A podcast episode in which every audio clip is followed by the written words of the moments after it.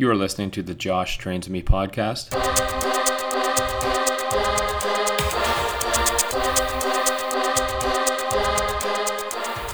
Oh, nice, uh, nice molecule behind you. Yeah, do you know what that is? Looks like DMT. Well, that's that's usually fe- people's first um, thought. It's uh, it's oxytocin or serotonin.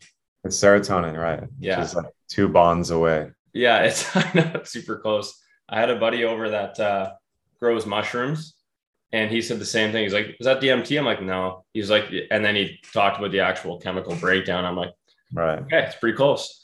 Thanks for uh, thanks for jumping on this, man.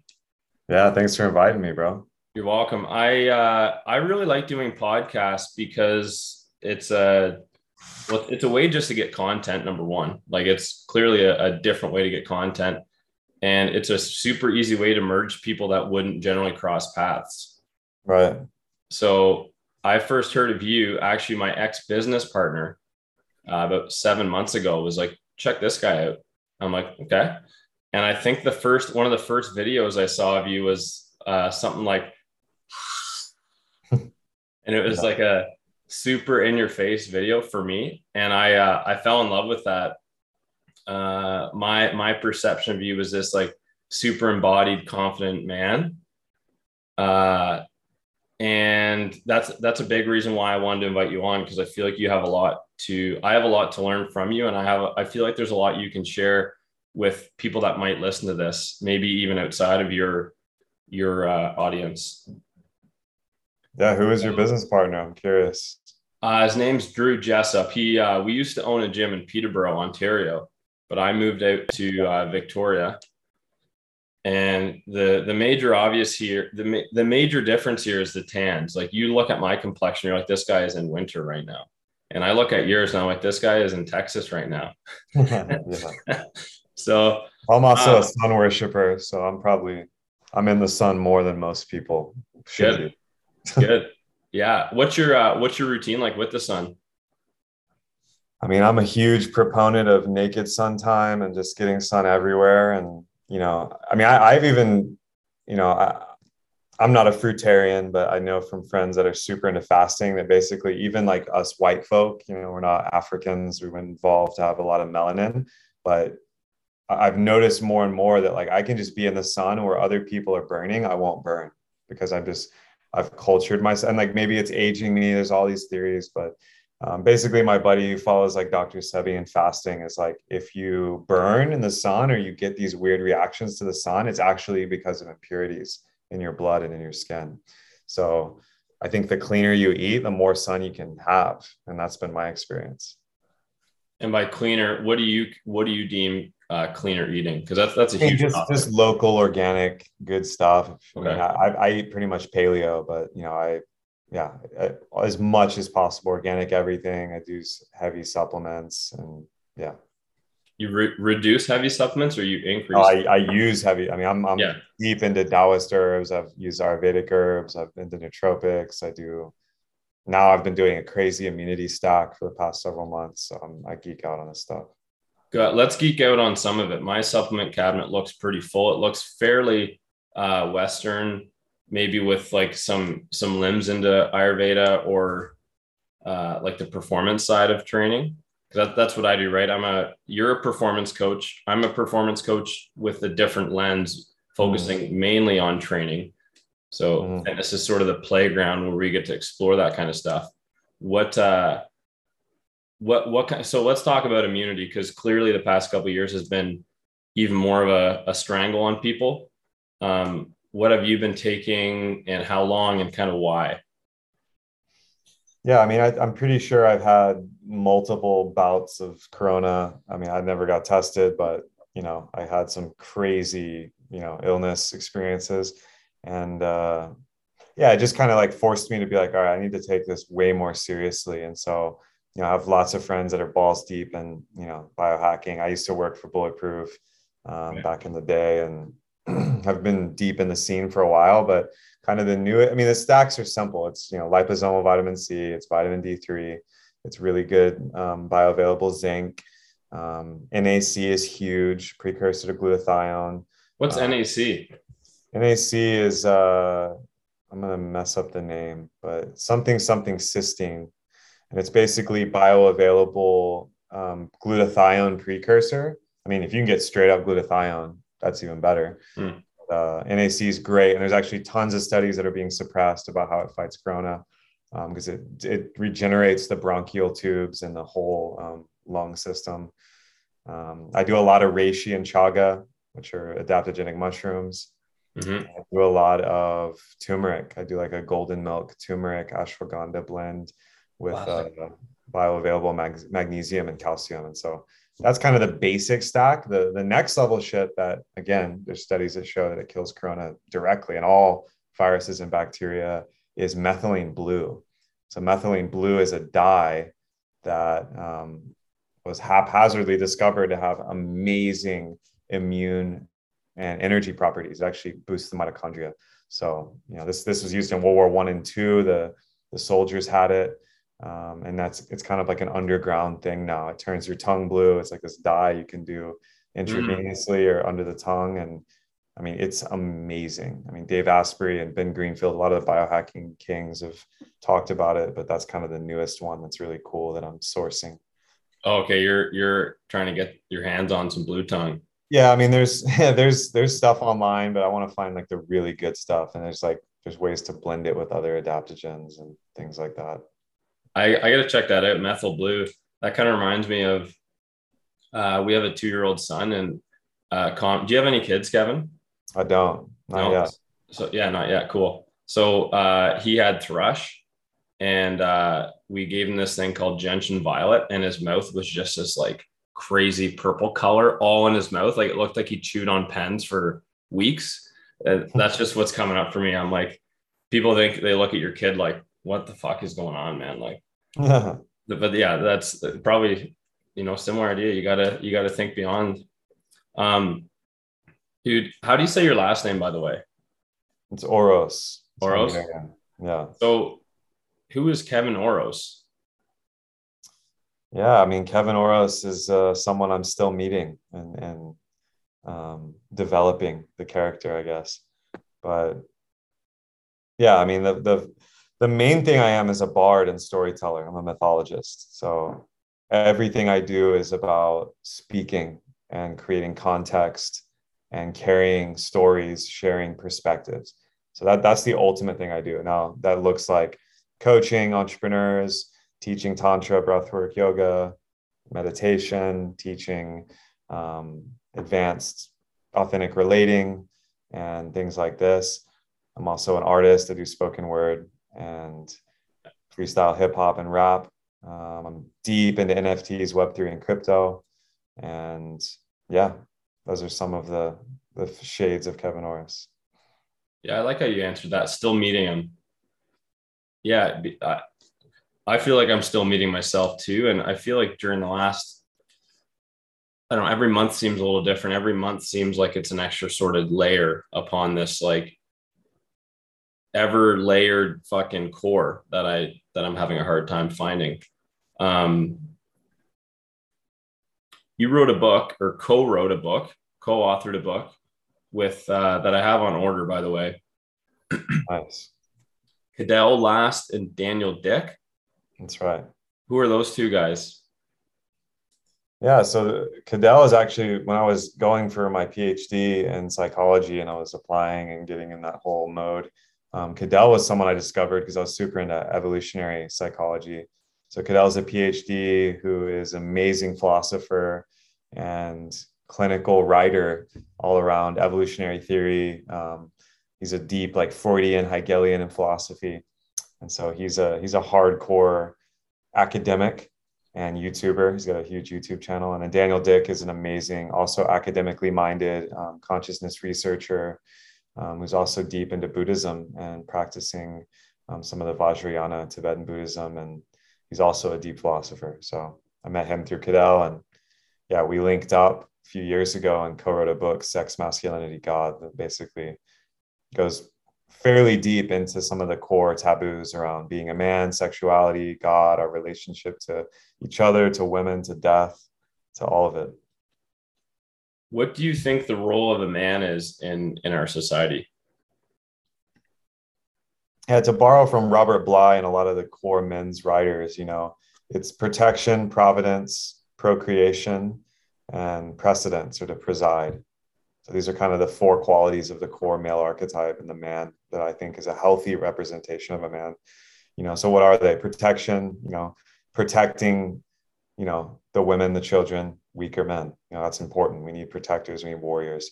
Um, because some of the people in the world aren't, you know, here for a life and I think we're seeing some of those people run our countries, unfortunately.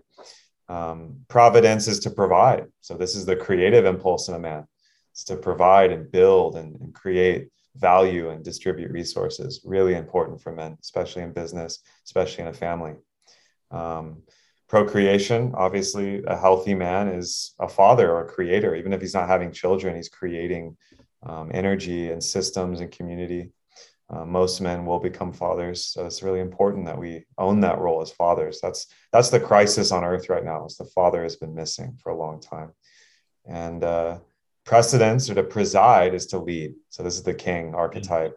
It's as a man it's like what are you creating with your legacy how can you preside and actually overlook and lead in a good way the society the culture the tribe the village your family your sons and daughters and you know, a lot of these phrases would trigger someone who's bought into a radical left, you know, gender neutral kind of downplaying masculinity. You know, there's a lot of toxic um, memes and dogmas running around right now in 2021. So I think it's really important that men step back into some of these these ancient and just I mean I say this with care, but you know they're they're they're self-evident I'm not making this stuff up. These writers aren't making this stuff up.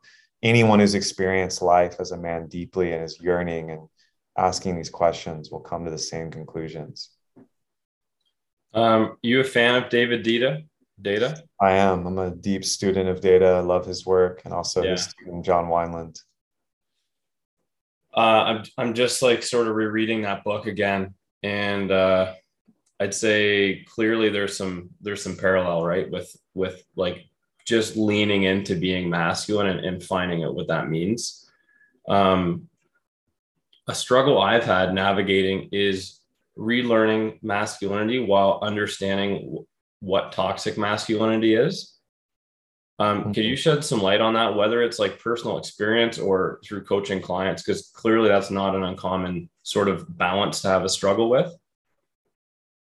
Yeah, I'm not huge on the term. I don't like the term because it's been weaponized. I prefer like wounded masculinity or the shadow masculine, whatever you want to call it. But you know, just like with any uh, human activity, there are behaviors and expressions that are violent or abusive or create disconnection.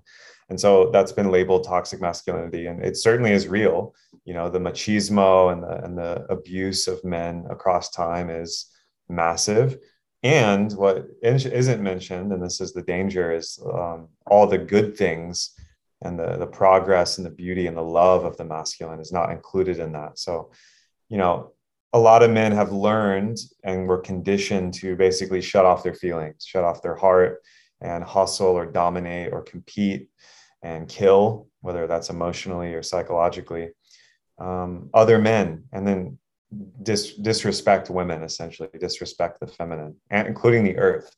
Um, nature is feminine so disrespecting nature and you know the, the war machines of the world and the nation states and the corporations i think most embody this. And now of course individual men are holding down those stations. So you know i think ultimately it's healthy it's like a purge we need to talk about this we need to shed light on it now, is toxic masculinity the defining feature of men everywhere? No, not at all. And so the danger is that people get blanketed with that statement. Right. Yeah, that, that makes a ton of sense. I actually like the I like the term uh, you know, you said like shadow, maybe the shadow of masculinity. I feel like there is a lot of danger in even phrasing a title uh, with with a negative correspondence or a negative correlation. So yeah, I actually really like that. Um, have you received a lot of? Uh, maybe I'll rephrase this. What's your mindset around receiving hate? Yeah, I mean, I'm no stranger to it. I went viral with a video actually about toxic masculinity um, yeah. several years ago.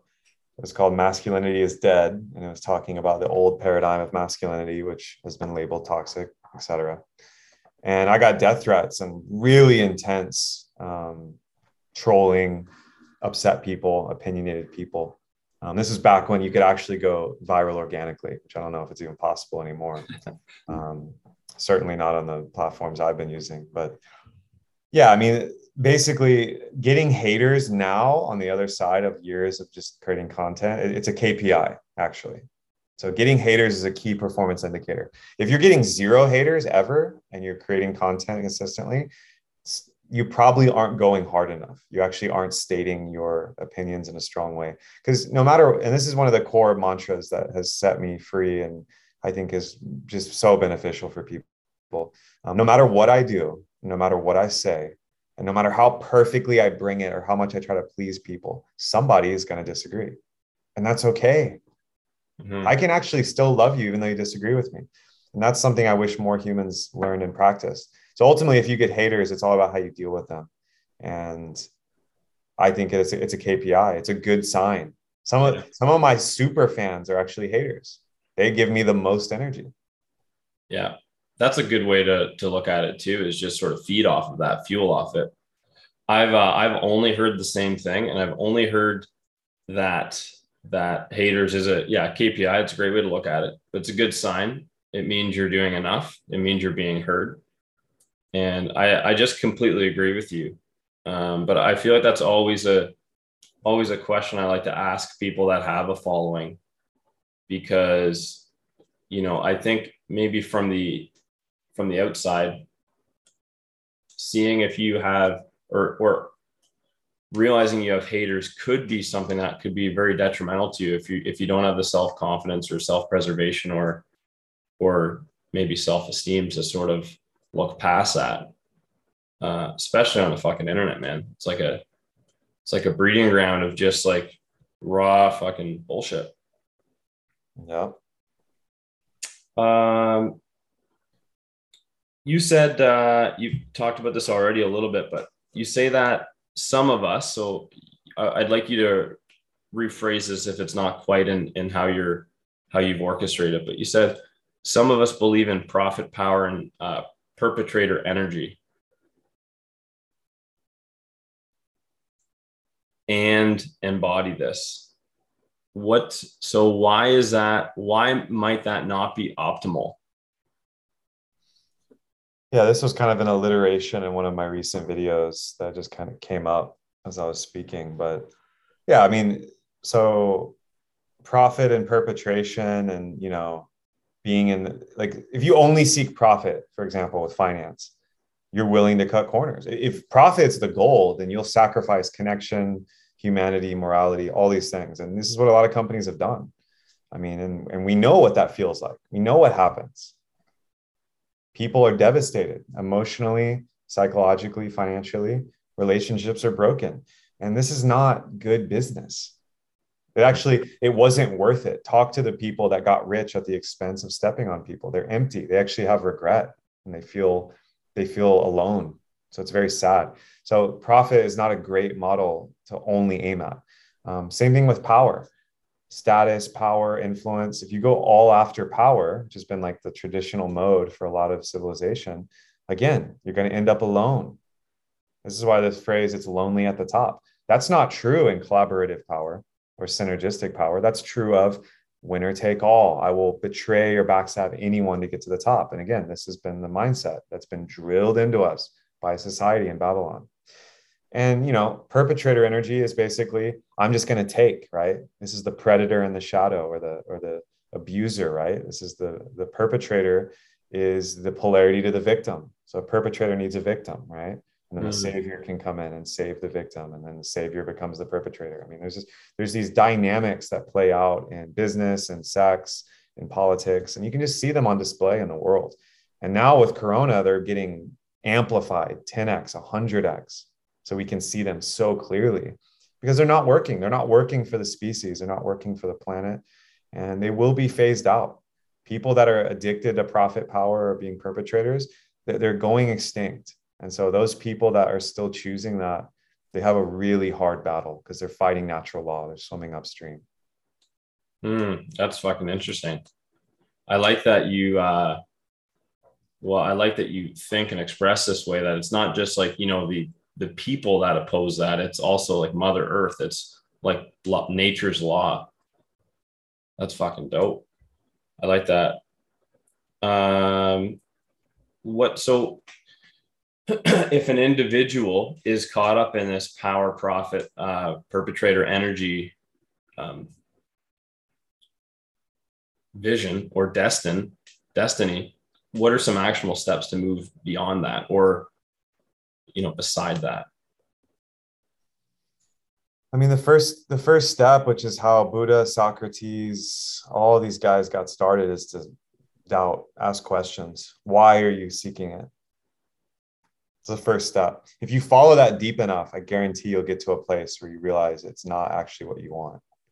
So most men especially are seeking these things profit power being a, a, predator a perpetrator because now i should say that like these things are amazing too they're sacred so there's a light aspect to them mm-hmm. um, you want to be successful in business you got to make profit of course um, what we're speaking to here is like if you sacrifice everything for that right you yeah. go all in on that power right. we need power we need good men and influence and powerful positions 100% there's this part of the perpetrator, the predator, which is like a penetration, masculine leadership energy that creates sexual polarity and creates action. It's a it's mm-hmm. an action taker that's actually really healthy. So there's there's both sides here. It should be said. But the folks that are on the shadow side, you know, just ask your heart, ask your body. Like, how are your sensations? How are your emotions? How are your relationships? Most men I've worked with or I've known that are on that side of the shadow, their, their relationships are in shambles. Their emotions are stunted or repressed. Their body's hurting. They're, they're, they're, they're suffering because they've sacrificed everything in the pursuit of money, power, sex, whatever, and nothing else. And so there's a holistic like coming home that has to happen. Holistic hum- coming home that has to happen. Interesting. And you feel like, is that possible to do on your own? I mean, if it is, I don't know how. I mean, you can get really far on your loan, you can go really fast, but if you want to go the distance, you need support, you need a community. Yeah, I agree with that. How um I'm a part of a men's group here. It's called uh, Samurai Brotherhood. You've probably heard of it. I think they're all over the states as well. Um, I had a podcast guest on recently. He also does men's group. He's a breathwork facilitator he's he's involved in some similar things as you and we were discussing that we felt like there's a real need for you know to not just rekindle wounding and, and trauma in men. And i'm sort of speaking a little bit outside of what i like i wouldn't necessarily take on men that are in trauma and, and heal them. But what we were discussing was that you know there's clearly a lot of issues with men and men are in trouble. And we discussed that we felt that it would be much more much less westernized if we stopped thinking of it as reactive and started thinking of it in a proactive way. So you know um, providing very accessible support to men's in their like preteens pre-pubescent and throughout puberty. Um, groups that could hold accountability, hold space, express and lead vulnerability, lead intention. Are there groups out there that exist like that? 100%. I mean, there's there's a lot of work being done with the youth now and it's growing really fast. I mean, Sacred Sons is a group I've been part of that does this. Mankind Project does this. Um, this is really what we need is to help train boys to become men to actually step into it early is there anything that you do specifically or is your demographic the man i mean it's funny most of my demographic on the analytics is women so most of my followers on all my platforms are women which is interesting that's the uh, same as me yeah Well, women use social media more statistically, and they also purchase consumer goods and personal development more statistically, which is interesting. Yeah. Um, which I think it makes sense. The feminine is all about, you know, the inner circuit of the tribe and connecting and collecting and um, making the connections and relationships. And also sometimes, you know, they're purchasing for a family or for a partner or for a community. So it, it makes sense. Um, I definitely have different strains for everyone. Some of my best clients have been women, female entrepreneurs. Um, my best groups have been men, and the best events I've been a part of, I would say, are for men. And you know, I really I support men to claim their power and become kings and train, and I support queens who are in their power to come into balance. What got you in? What got you down this road? like you're how old are you when did you start studying to to uh i guess say achieve this phd and then how take it back to I didn't get my phd actually oh. so i never actually started it i was okay.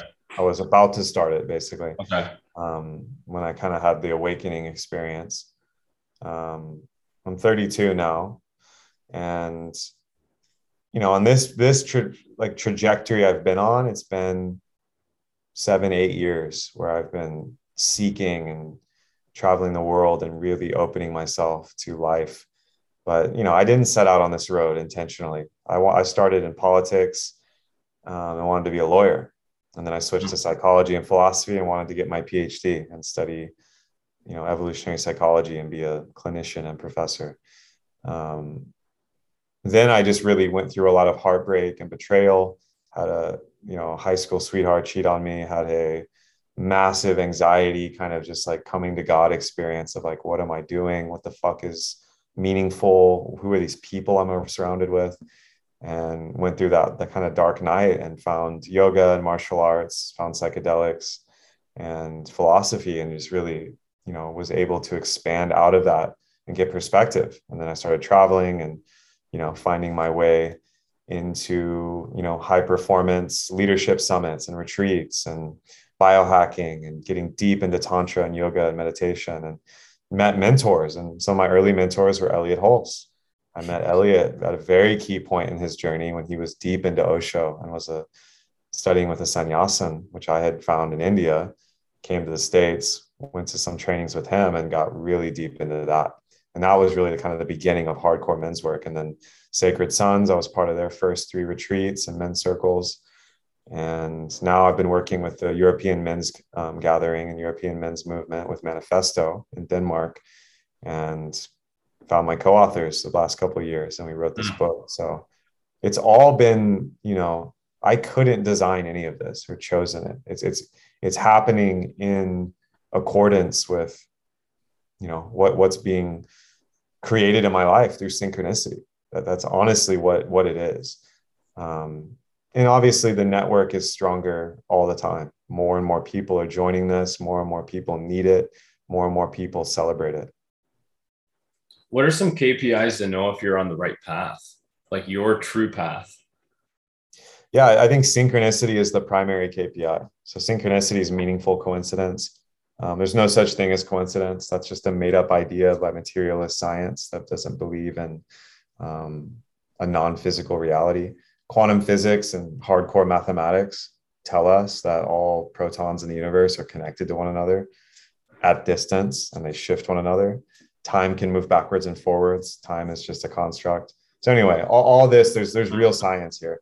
It shows us that you know nothing is a coincidence, especially the moments where you have high emotional charge and and desire and purpose and questioning or you have high confusion or you're you know you're forlorn or you're lost those moments are pivotal so i'd highly recommend reading the prophet by khalil gibran i would recommend the alchemist by paulo coelho and i would recommend the surrender experiment and or the untethered soul by michael singer. These books will change your life. Um, you can read you know synchronicity by carl jung as well. He's the one who coined the term. That's the primary kpi um, that one can be tricky though because you know it's like you're thinking about becoming a rock star and it's 11 11 and then you think that's your life purpose. It's like it's not that simple. Right. um, but you got to start somewhere I think the other major KPI is who you're meeting, who you surround yourself with. So you need people around you that are teaching you, learning from you at the same time, and ideally mentors that are way ahead of you. So you're surrounding yourself with people that can really help you level up and get into your your highest potential. And so once you do that, and once you commit to that, your whole life can change. So that's a KPI is who you surround yourself with, what's their level of wealth, relationship, health, success. Right. Move in that direction. Yeah, that's a that's pretty universal too, especially among business anyway. Right? Surround like what was it? You're the average of the five people you associate yourself with. Like it's it is classic. It's it's happened to me before too, where I was surrounded by some fucking mega mega people and i just started to elevate and i and i truly feel that too. I think that that's really important. Um i'm gonna i'll put those books that you recommended in the links below so that people can check those out. I man that alchemist book has been i think it's one of those books that's been in my amazon cart for like five years. So just one of those things just finally fucking buy it. One of the best books you can read and it's an easy read. Yeah. Yeah, I part of um part of why I wanted to get you on the podcast too, Kevin, is because there's something about you that um and again, we don't know each other. Um, I've been following you for a little while and I wouldn't claim to know you well, but you can generally know a, at least a dimension of someone through how they present themselves on social media. And I, and I can imagine that you would be trying to be authentic in your line of work on your social media. I feel like you have this this uh like depth to you. And I part of that is a kudos if if if that feels accurate to you. And part of it felt or part of it feels like like it's far ahead. Like you know when i look at someone like you and, and i'm checking out your videos and your content i'm like man i'm nowhere close to that. Like it's it's uh aspects of it are intimidating, which is part of the reason I wanted to get you on here because I recognize that as like a holy shit, man. This is this is some things these this is some info or some some embodiment that I haven't tapped into. And I can imagine there's lots of people that would look at someone like you and it's all perspective based. So um but they, they might they might also see that there's a you know there's a gap sure. So i know that you know you've talked about being down this sort of path for seven to eight years. You've met mentors surrounding yourself with people. What are I, i'd like you to give maybe some like giveaways almost like what are some initial you, you talked about asking why, like to, to get started so that you don't see this purely as obstacles, right? Because we all have our own journey and we all have the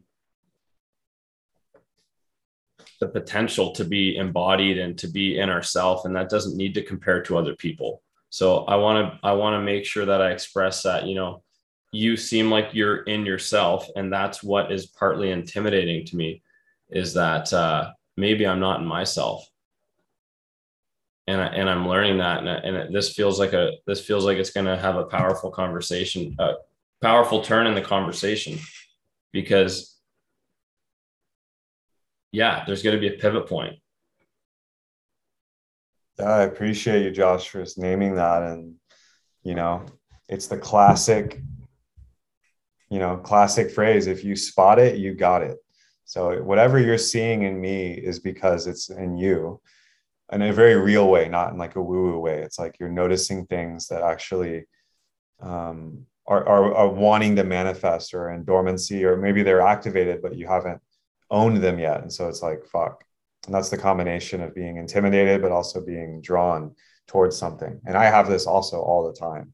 And I hear that from you. And sometimes it's hard to understand how that can be true because I feel just like you're feeling maybe with me or someone else i'm feeling with other men or whatever so right. this this part of being human um, and social hierarchies which are real now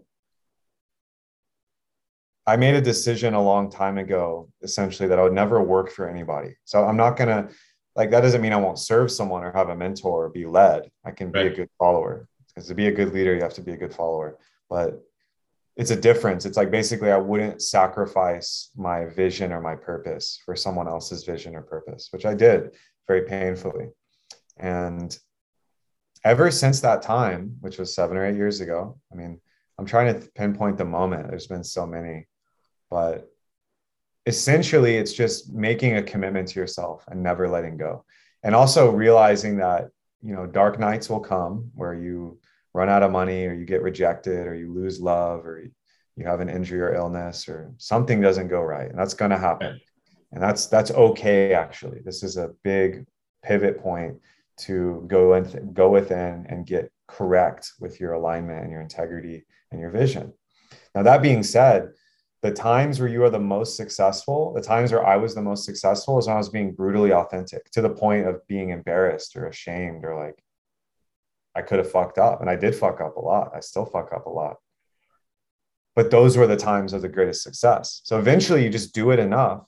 I did it enough that I started to learn the lesson. I'm like, wow, if I try to people please or be something other than what I am, I will lose. And if I win by doing that, I still lose because I didn't get to express my authenticity. This is right. the Bruce Lee wisdom.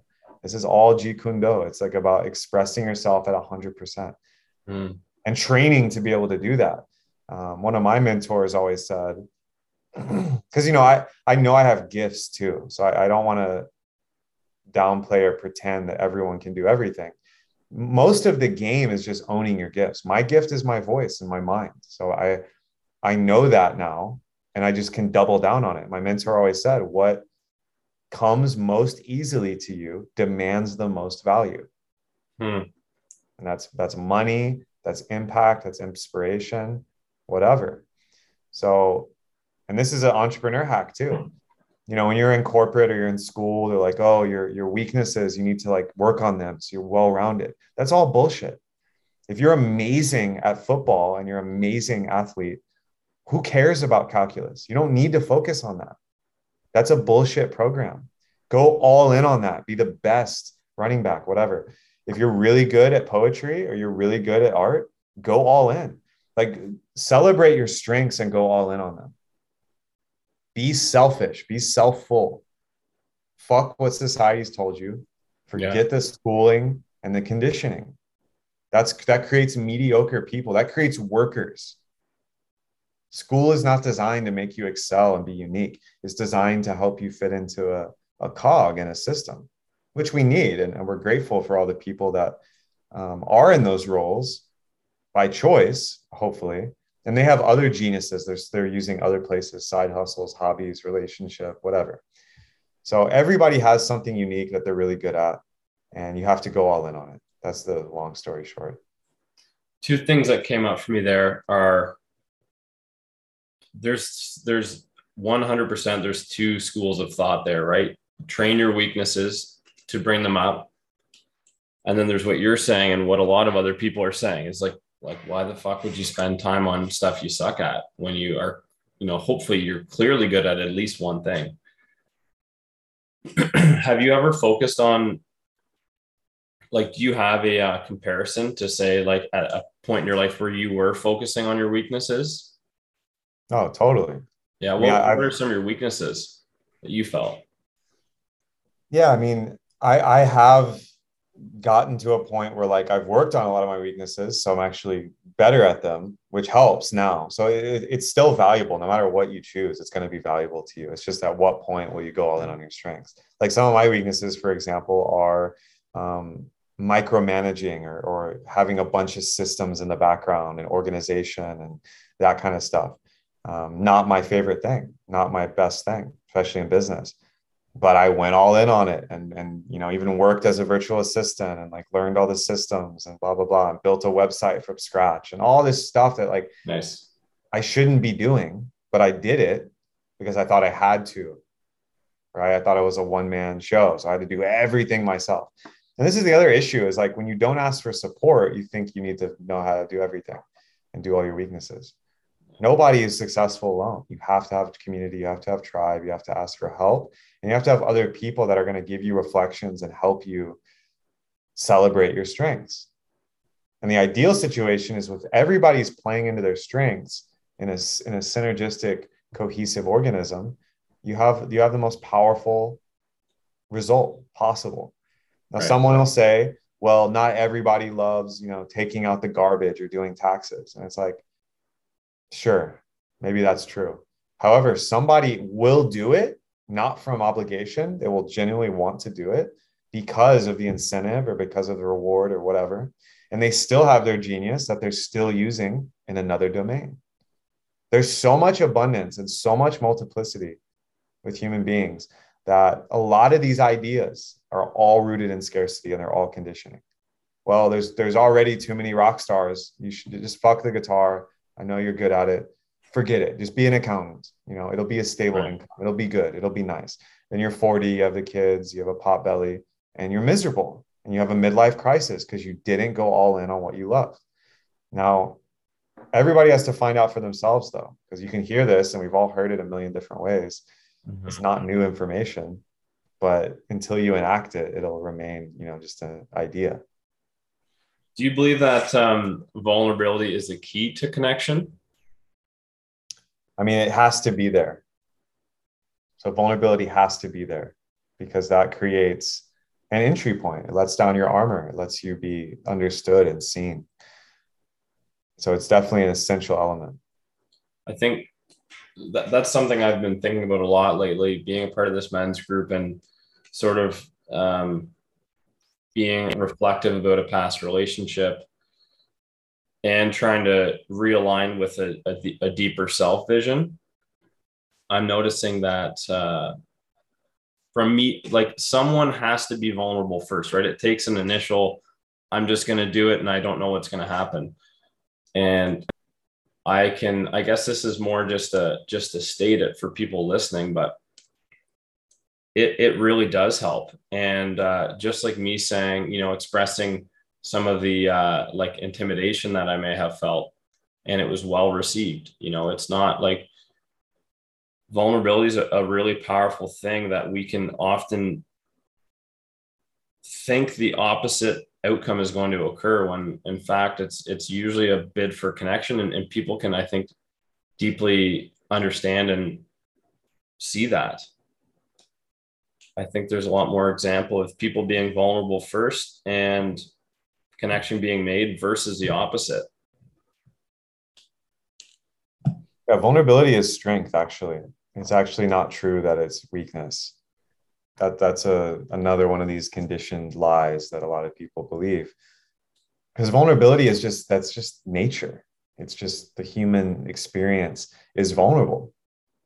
Like you can have all the certainty in the world but ultimately you're in this body on this earth. There's a lot of confusion. You're going to die.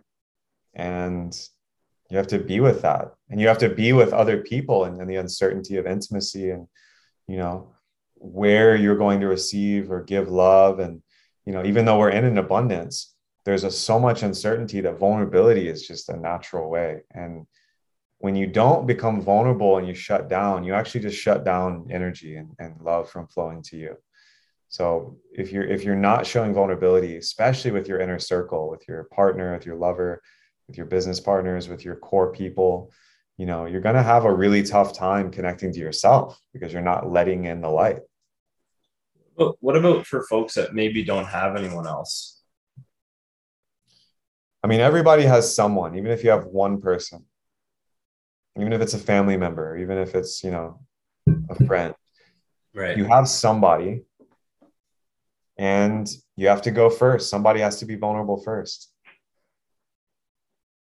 you can just share about how you're having a bad day and ask permission like hey can i share something with you this is something i'm really struggling with or you know this is something i, I wish you didn't know about me but i'm going to tell you because i want to connect with you yeah and that's so powerful if you've never done it it will change your life yeah yeah and the reason i bring that up is i definitely or i feel that i know people that are in that boat that are in the like I just it's too painful to express authentically.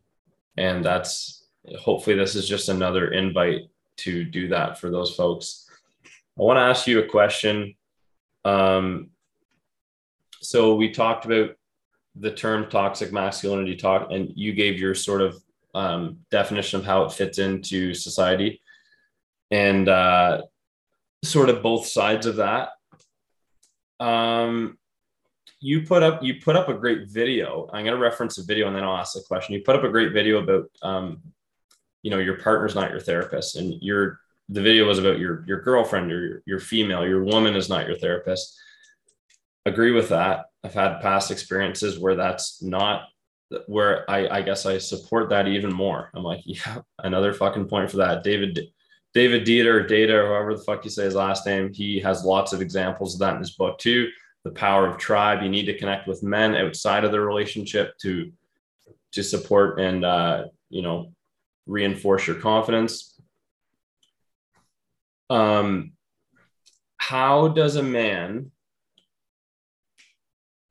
how does a man find balance? We're, we're talking about, there's a lot of men that aren't vulnerable have a very uncomfortable time practicing vulnerability. So, how does a man practice vulnerability, emote, express with a partner or with loved ones without um, being overbearing, over vulnerable, over emotive? How does someone find that balance if that's a new thing for them? And this is something that I am sort of still on the fence with. I'm navigating this. How do you think that's what do you do? it's a big one. I mean, everybody's got to find their own way, but you know, a traditional kind of classic tried and true example is the man cave, right? Or the study or nature.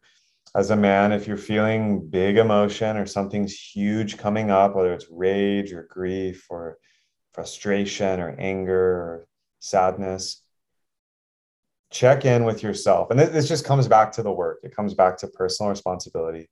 Like do you have a practice? Do you know yourself? Do you know what you need? And then are you willing to go and be alone and sit with it? Even if it's for five minutes go and sit with it first and like really take inventory do you need to express? Do you need to run or lift or scream or do martial arts? You need to be expressive. Do you need to actually go yin and meditate or, or go within or be in nature or go and walk in solitude? And, and move the energy first then bring it to the partner bring it to the family or friends and do it with consent permission and boundaries. So you have to set a container. You have to be like hey is it okay that i share some heavy emotion with you? And if they say no don't share it you know ask someone else get support you know get get your needs met, but do it with permission and consent. A lot of people are just dumping this stuff on each other and then wonder why they lose polarity or they get sticky or they get attached. You know, if it's really heavy, if it's really intense, you need to go with a tribe of men or you need to go with a professional who can help you move it and hold it. Um, that's not for your village. Most of the time, though, your village, your community will be able to receive it and transmute it with you. Mm-hmm. And so actually it's about building so solid, healthy relationships. Yeah. A lot of people, I think, isolate too much or not at all. So they just let everything go out and get stuck. And then it becomes drama or it gets sticky with people. Mm. So that that's like you need to just sit with it first, especially for men.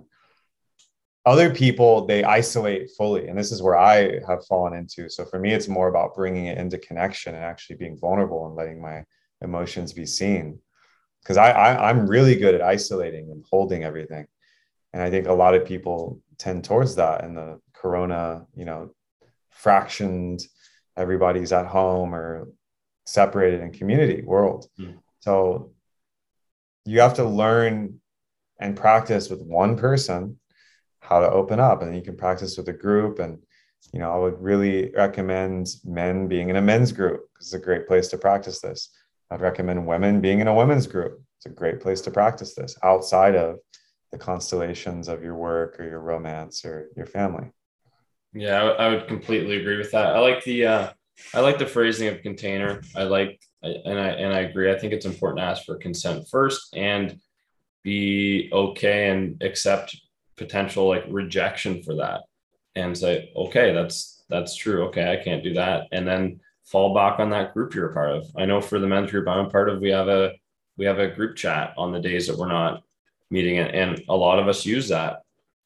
And I can see that it's extremely effective, even even over weeks. It's like it's very very effective. So it sounds like another fucking key part to being a healthy human is having connection, and a group with the same sex is going to be super super helpful. Um, you're in Texas, right? Yeah. What's the state of Texas like right now? Not like the, what is the condition of Texas right now? Yeah, I mean, I'm, I'm I'm from here originally, so I, I do love this state. I'm proud to be Texan, cool. and it's I mean Austin. I can't speak for all of Texas. I'm in Houston right now to see my family, but um, Austin is where it's at. I mean, it's a fast growing energy and base of entrepreneurs, business people, men's work, women's work, crypto, tech, innovation, you know, consciousness, wellness. There's a lot of energy here. And also, you know, love it or hate it, the libertarian leaning, somewhat um, right leaning politics here are very free. It's all about personal freedom and sovereignty. And whatever you believe around Corona or the right to have guns or the right to eat what you want, do with your land what you will, um, keep taxes a bit lower. You know, there's a reason it's incentivized a lot of people, especially entrepreneurs, to be here. Hmm. Has that has that helped people in you think lower class sort of leap up to become an entrepreneur or take more initiative? I mean, that's one of the tough things is, you know, I'd say by and large, yes and no. It's a mixed bag. I mean, if you want to be an entrepreneur, you know, it used to be Silicon Valley. I think te- like Austin and Miami might be the two best places to be. If you're, if you want to be an entrepreneur right now, you need to be around entrepreneurs. So that means go get a job at a startup, go get a job at Starbucks, and then side hustle, build your business, whatever it is, or be around people, go to meetups. If you, if you want to do it, you can do it. Now, you know with a lower class whatever like if you are struggling paycheck to paycheck you know and there's still a lot of that here um, it's going to be very hard to become an entrepreneur unless something massive happens you have a mentor you have a community you can take risk go into debt for a time you know it's not easy and i think this is a systemic thing um, you can't blame entrepreneurs. Um, you can't blame you know the people per se. Uh, i think a lot of this stuff has to do with the way the economic system is set up which i think is pretty broken in a lot of ways. Um, that being said you know there's a lot of exciting things happening with blockchain with crypto. The future of currency the future of the economy i think is very bright. I think it'll be much more decentralized much more distributed. Value will have much more meaning and i don't think there'll be people sleeping on the street i don't think there'll be people starving and wondering where food and water is coming from because that's just absurd when we have hyper abundance like america alone throws away like 60 million or trillion tons of food a year or so, so just something insane. That doesn't even yeah. make sense. And then people are going hungry. It's like we have a distribution problem. We have a we have a consciousness problem with the people that are running all this stuff so you said you think this is going to change I do. It, it might take a hundred years. It might take a thousand, but it's it's slowly but surely changing. Gotcha. Okay. Have you been up to Canada before? I have. I've been to Montreal and I've been up to the Sunshine Coast up in BC. Also, love it there. Yeah, it's beautiful. I um, I'm on Victoria. I'm I'm in Victoria right now. I just moved here a couple months ago from Ontario. I I used to live near Toronto. It doesn't seem like you know at first through the coronavirus you okay if we talk about this for a few minutes? Of course. Yeah. At first it seemed uh, or or it was as though provincially it was very different with how they were run with with the rules and regulations around covid um, bc right now is not doesn't seem much different than anything else there's still lockdowns happening there's still um, I'm a non-vaxxed person. Um, that's my belief is that I don't I don't feel like I need that. Um, and it's certainly uh, it's it's a there's there's a lot of opportunity to practice establishing connection, finding connection, seeking relation, um, getting your needs met when there's a lot of people shut off and closing themselves off to folks like me. I also see there being a lot of opportunity if you can do shit online. Like that's I've recently just moved all my my whole business online, and I, I hope this isn't a naive approach. If it is, then I'll be shifting. But right now, you're sort of sort of untouchable by being online business from a business standpoint. It's a it's a wild fucking place man. I mean you're untouchable in the sense that you have freedom to create and distribute your content and value and services which is amazing. I'm very bullish about being online.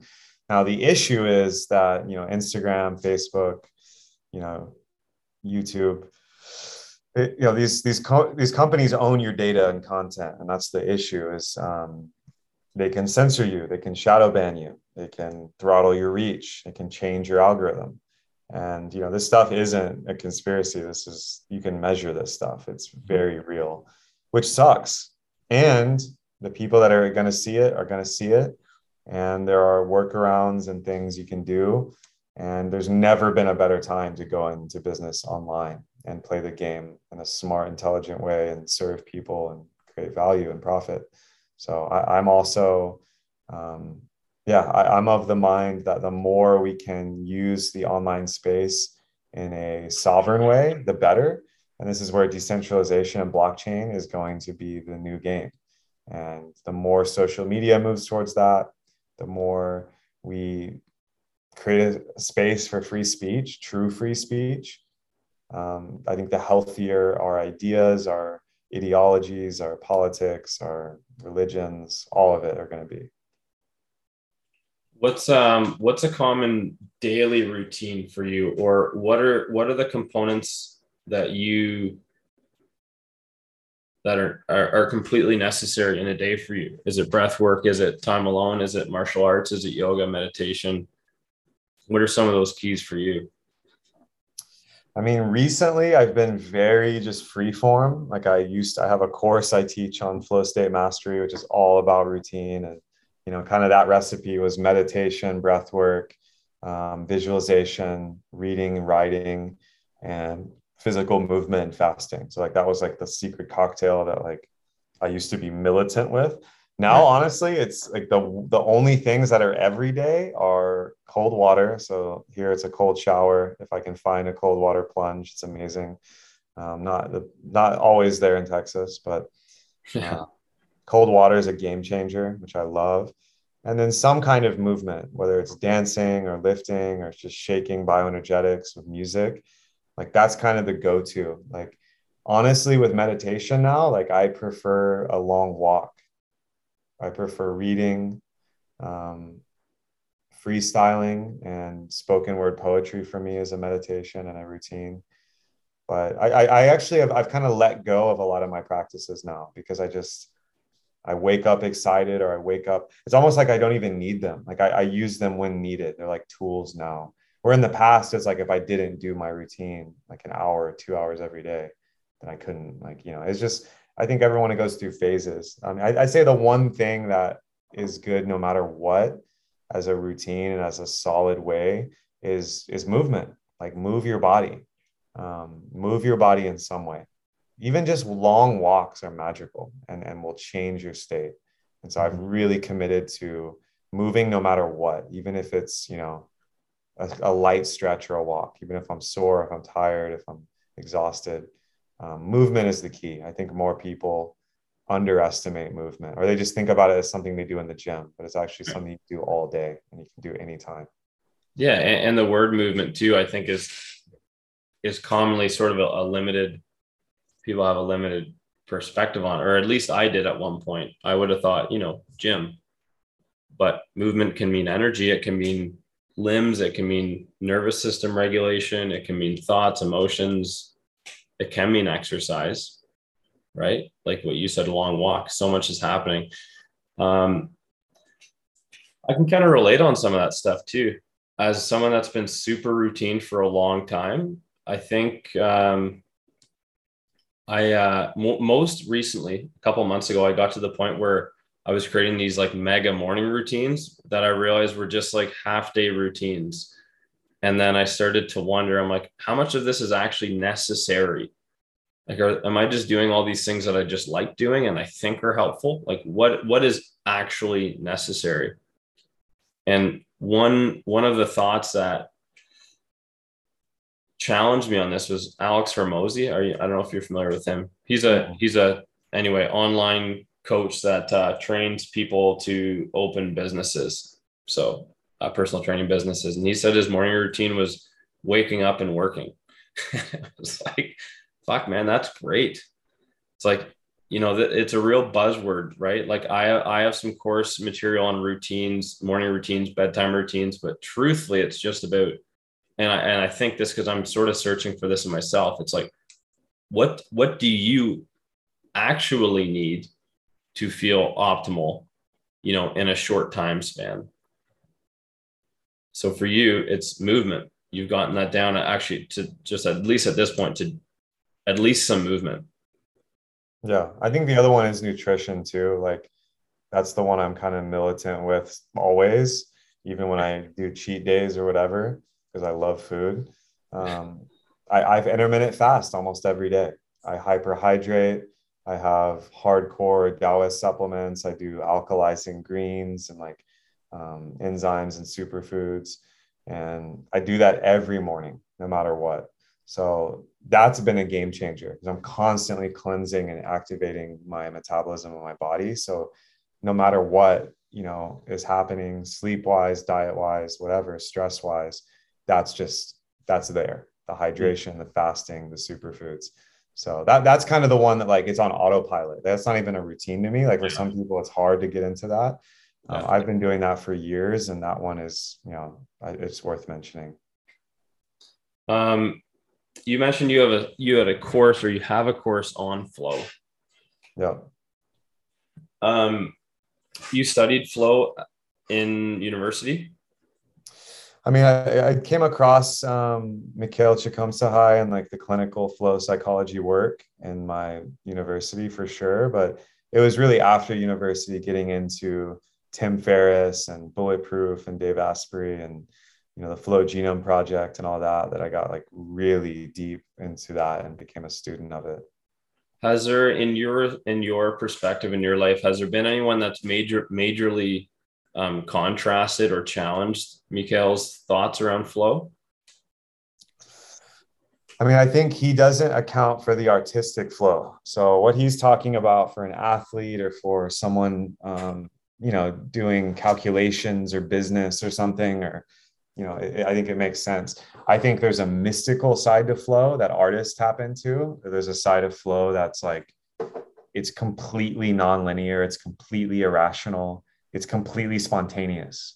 And that's what I experience with spoken word flow states and speaking, public speaking. I experience it with art, with um, designing sound or music or even visuals. Like there's a whole different world of flow state there that I think because they were trying to measure it right um, they don't capture. So that's probably mm. the only challenge. But other than that i think it's really solid stuff. Mm. man your spoken word stuff is really impressive. And uh, i think part of the reason not to not to steal the kudos from that but i think part of the reason i think it's impressive is because i have such a disconnect from that. I express myself through drumming and, and writing you know electronic music and sound and I think there's some other creative endeavors too. But do you find there's uh, forms of art that you have a really hard time connecting with? I mean, yeah, I mean, there's there's a part of me that wants to learn actual mixing and production because I'm I'm an amateur DJ. I love music. I love putting together sets and and facilitating with music. Um, but the technical aspects, like, do I want to learn Ableton? Do I want to learn this stuff? I don't. It doesn't excite me at all. That's why I haven't yeah. done it and part of me is like beating myself up but you know then i find someone an epic person who does that and they're excited to do it and I can just give them my vocals and then we can make yeah. magic. So yeah, there's definitely and there's another part of me that wishes I'd learned to play instruments, right? Like at this point, I'm a vocalist, I'm a speaker. I mean, I can play some djembe and some hang drum and I love it, but yeah. I'm not I'm not an instrumentalist. And that's okay. Yeah. Yeah, that's that's great. You've accepted that. Um, that's cool. That kind of reminds me because I'm not tech at all. Like my tech side is so fucking limited, man. I feel like a grandparent essentially looking at tech. And I, I've been using this software called Fruity Loops. Have you heard of that? Mm-hmm. It's just another software you can use online for writing music. And I had this like 12 year old version I was using with like a super old computer and a fucking keyboard and a corded mouse. And I was just loving it and my friends that were producers would come over and be like, "Man, you can you can upgrade this if you want." And I was like, "I'm comfortable with it, and I'm not a I'm not about to learn a whole new interface." So there's there's certain I think there's an element to flow where uh, it's certainty meets uncertainty, right? Right. There needs to be an element of both. Yeah. So for me, it was that like I'm familiar with this program, so that's a certainty, and then I can fucking explore the realm of uncertainty. That's it. Yeah. yeah. yeah. Cool, man. If what would uh what's one thing that you would want to leave people if uh this is your last day on earth? Take the floor, man. This is how we're gonna wrap this up. Mm. It's a great question. I mean, the first thing that came up is basically if today was my last day, it's that there is a art and a science to being a human being. And you won't find it in books, you won't find it in school, you won't find it on the media. It has to be passed from one human being to another, and it most often passed from nature to you by observing nature and observing your inner your inner nature. And every human being has to do it for themselves and when you touch it, when you, it's basically your raison d'etre or your reason for being, or your dharma, whatever you want to call it, your soul, your psyche. It's the core of that. And I think now more than ever in 2021, as we're about to go into 2022, it's imperative. It's actually not even an option anymore that everyone touches it and is playing at least five, 10% of its their capacity, hopefully closer to 100, because the world needs it everyone has a puzzle piece. Everyone has a part of the game that they're here to play a role in. And you have to find it. If you don't know what it is your purpose is to find it. If you know what it is or you think you know what it is your purpose is to act on it. And i think mo- so many people need to hear that it's time that you don't need to wait anymore. You can step forward. You can you can hit the ground running. The only thing in your way is you. And once you see it and you live into it, you'll laugh or you'll cry because it is a cosmic joke of how simple and easy it is. And also, it's the hardest and most meaningful thing you'll do. And that's it. That's all there is to it. As far as I can tell, that's how much I've gotten on three decades on Earth. Thanks, Kevin. Appreciate your time today. Appreciate you, Josh. Thanks for inviting me. 100%.